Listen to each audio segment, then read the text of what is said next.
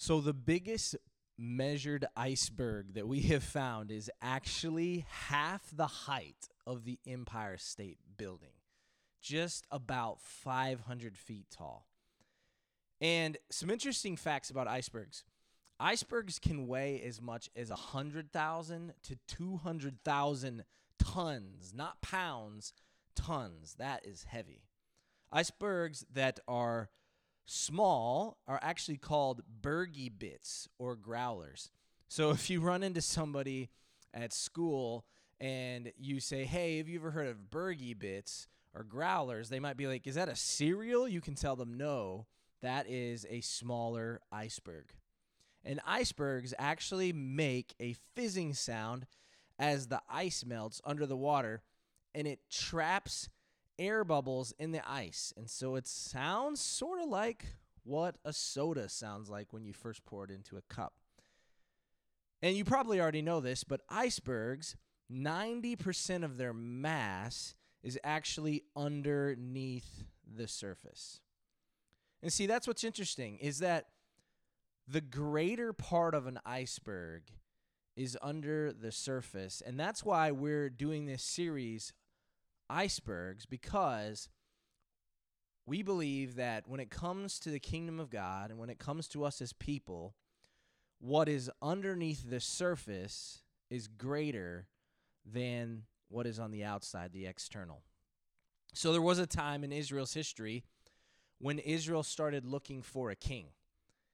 And when they started to search for a king, they did what most people would do, and that is they looked for a person that had externally proven themselves an influential person. And so they looked for all the things that perhaps the world would look for in a king someone that's charisma has charisma someone who is is strong at that time was important to be strong because kings were warriors someone who could fight someone who looked good, right? A public figure type person. And so Israel picked a guy named Saul as their king because he checked all of the external boxes for what they were looking for. But unfortunately, Saul checked really no boxes internally and what God was looking for in a king. This is what 1 Samuel 9 2 says about King Saul. It said, Saul was an impressive young man. There was no one more impressive among the Israelites than him. He stood a head taller than anybody else. You know, a current day comparison to Saul might be like one of your favorite social media influencers or a famous athlete. And again, that isn't to say that those individuals who are public figures, social influencers, athletes, that they aren't great people on the inside. That that's not what I'm saying.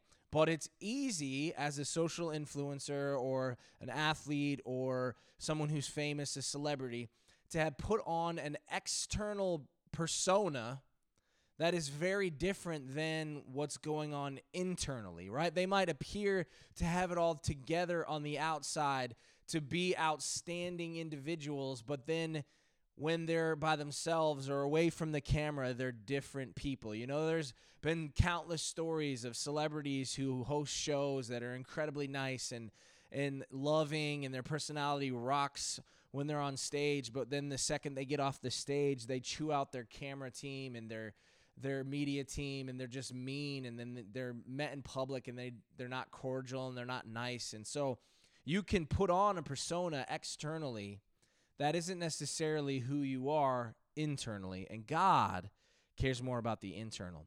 And Saul happened to be one of those people that was worried about the external, how he appeared to people.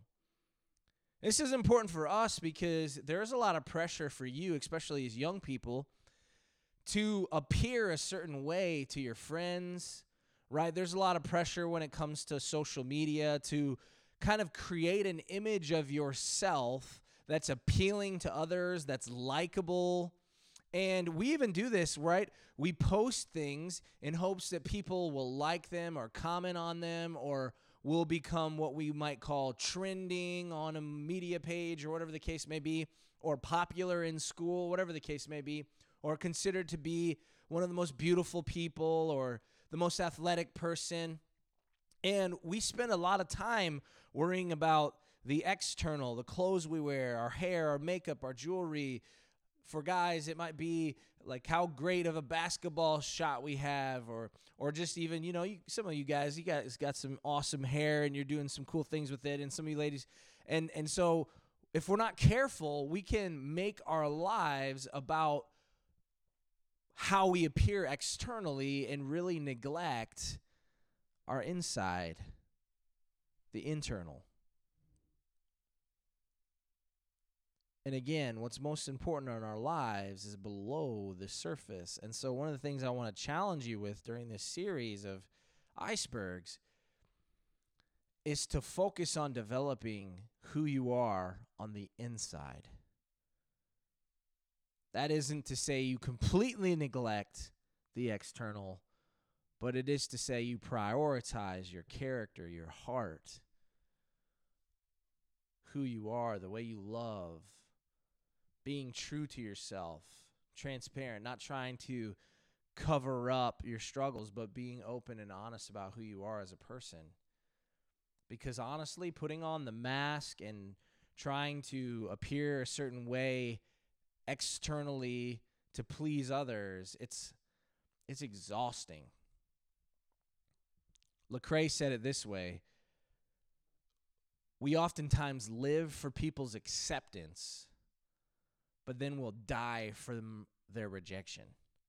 I don't want that to happen to us. I want us to know who we are on the inside and find our worth, our value in who we are on the inside. So, as it turned out, Saul was a horrible king. He failed to be a good leader, and he brought Israel to a bad place, historically speaking.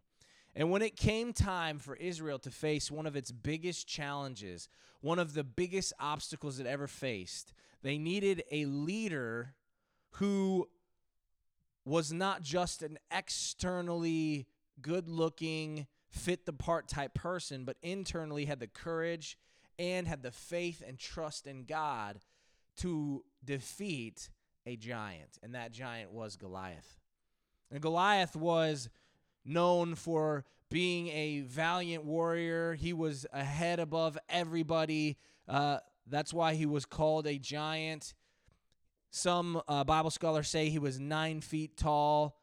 Others say he was seven feet tall. Either way, that's really tall, especially in that culture in those day in, in that day in those ages that that height would be astronomical. And it said that he could pick up a spear with one hand and hold it out. Like i don't know if you've ever tried to lift an axe by yourself and just just hold it out like almost like it's a a fork or something that you're eating with your plate. That was the strength the capacity that Goliath had. He was a very successful warrior. And it turns out that the Israelites they were afraid to fight him and he basically said listen send out your best warrior to fight me and if I beat that warrior then we the Philistines that is the enemy that they were fighting against in this war we will win. But if you send out somebody and he beats me, Goliath, then you will win and this war will be over. Well, King Saul was king at the time, and it would have been his job as the king to defend his people. So he really should have been out there fighting, but he too was terrified. And it just so happens that after a miserable, miserable failure that Saul had as king, Samuel was asked by God to anoint a new king. Now, Saul was still king, but there was basically this anointing that would say the next king and the king that's going to take Saul's place is this person that you pick. And when Samuel went to find this king, he went to the the father, Jesse. There was a father in community named Jesse. He had lots of sons. And he was told basically, hey, go find the king among Jesse's sons. And when he went to go find, you know, the king and anoint them, he went down the line of all the sons and he's like, he asked Jesse, he's like, do you have another son? And Jesse was like, yeah, well, he's out in the field tending sheep. I mean, he's just a young boy. He's not impressive at all. I mean, externally, he doesn't check any of the boxes that he would need to check to be king. And and he's like, "Well, bring him."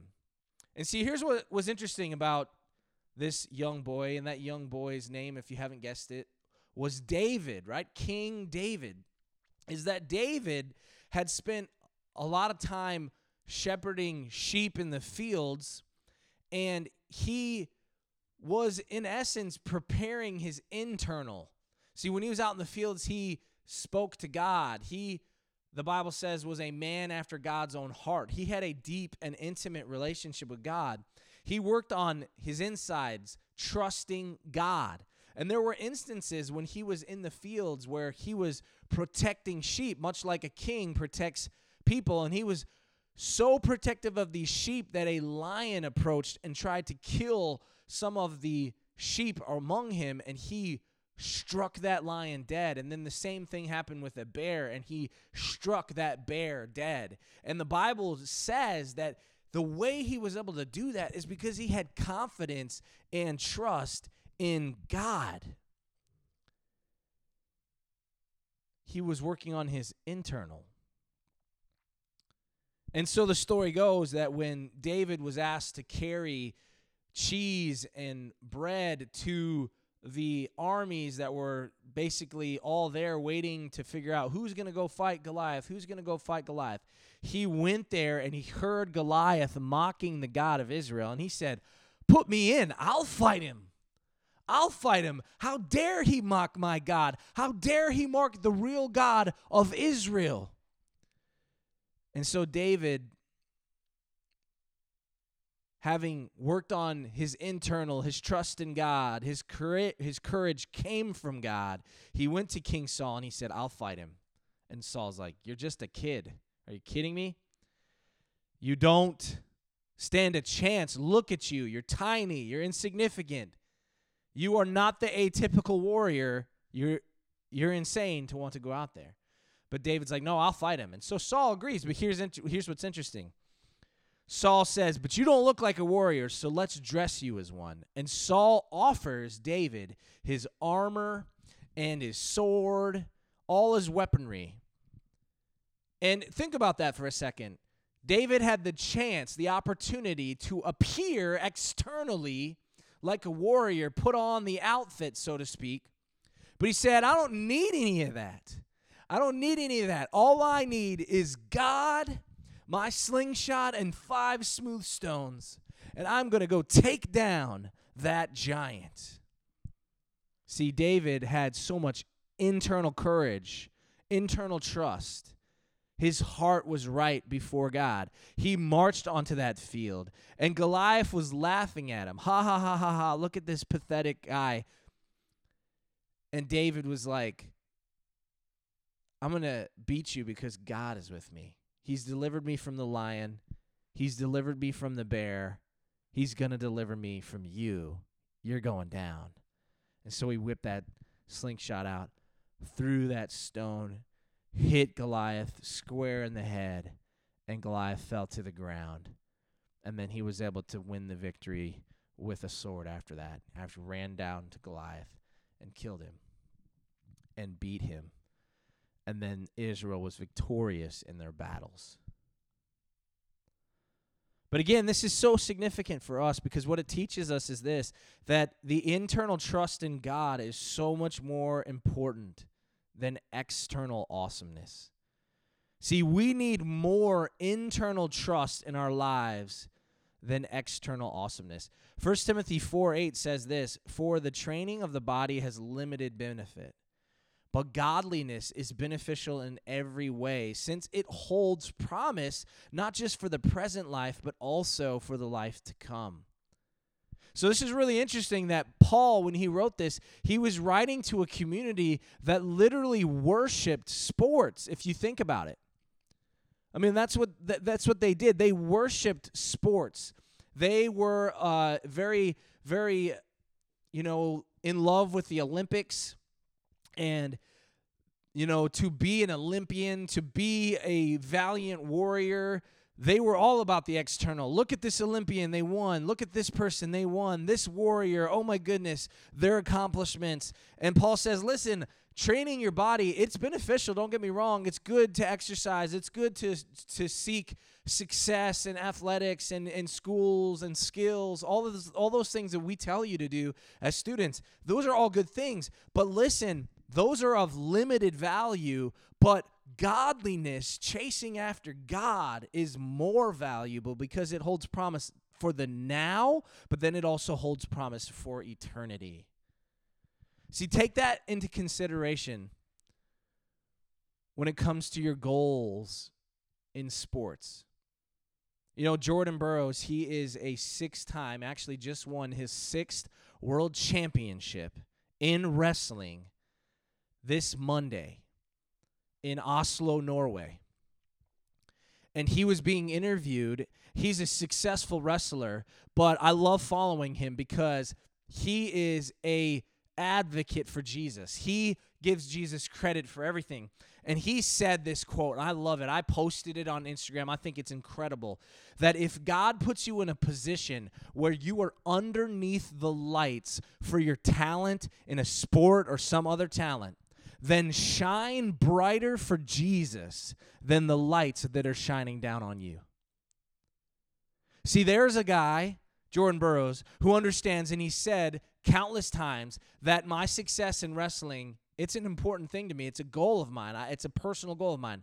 But more important than that is my identity in Christ. And that is true for you, students. That is true for you. That more important than your accomplishments, more important than your success athletically or in some extracurricular activity, all those things that we see externally, success wise, those things are important. But more important than that is what's happening inside your heart. And that's what God wants you to focus on. See, 1 Samuel 16 7, the second half says this Humans do not see what the Lord sees, for humans see what is visible but the Lord sees the heart. And so, my encouragement for you during this series, and even as we continue talking in our small groups, is for you to think about the fact that what is on the inside is more important than what's on the outside. Let's focus on the internal, pursuing God with our hearts, loving others, and building our character internally so that our external is a reflection of what's really actually happening on the inside. And we'll have integrity and we'll be better leaders because we trust God and that's where our power, that's where our strength comes from.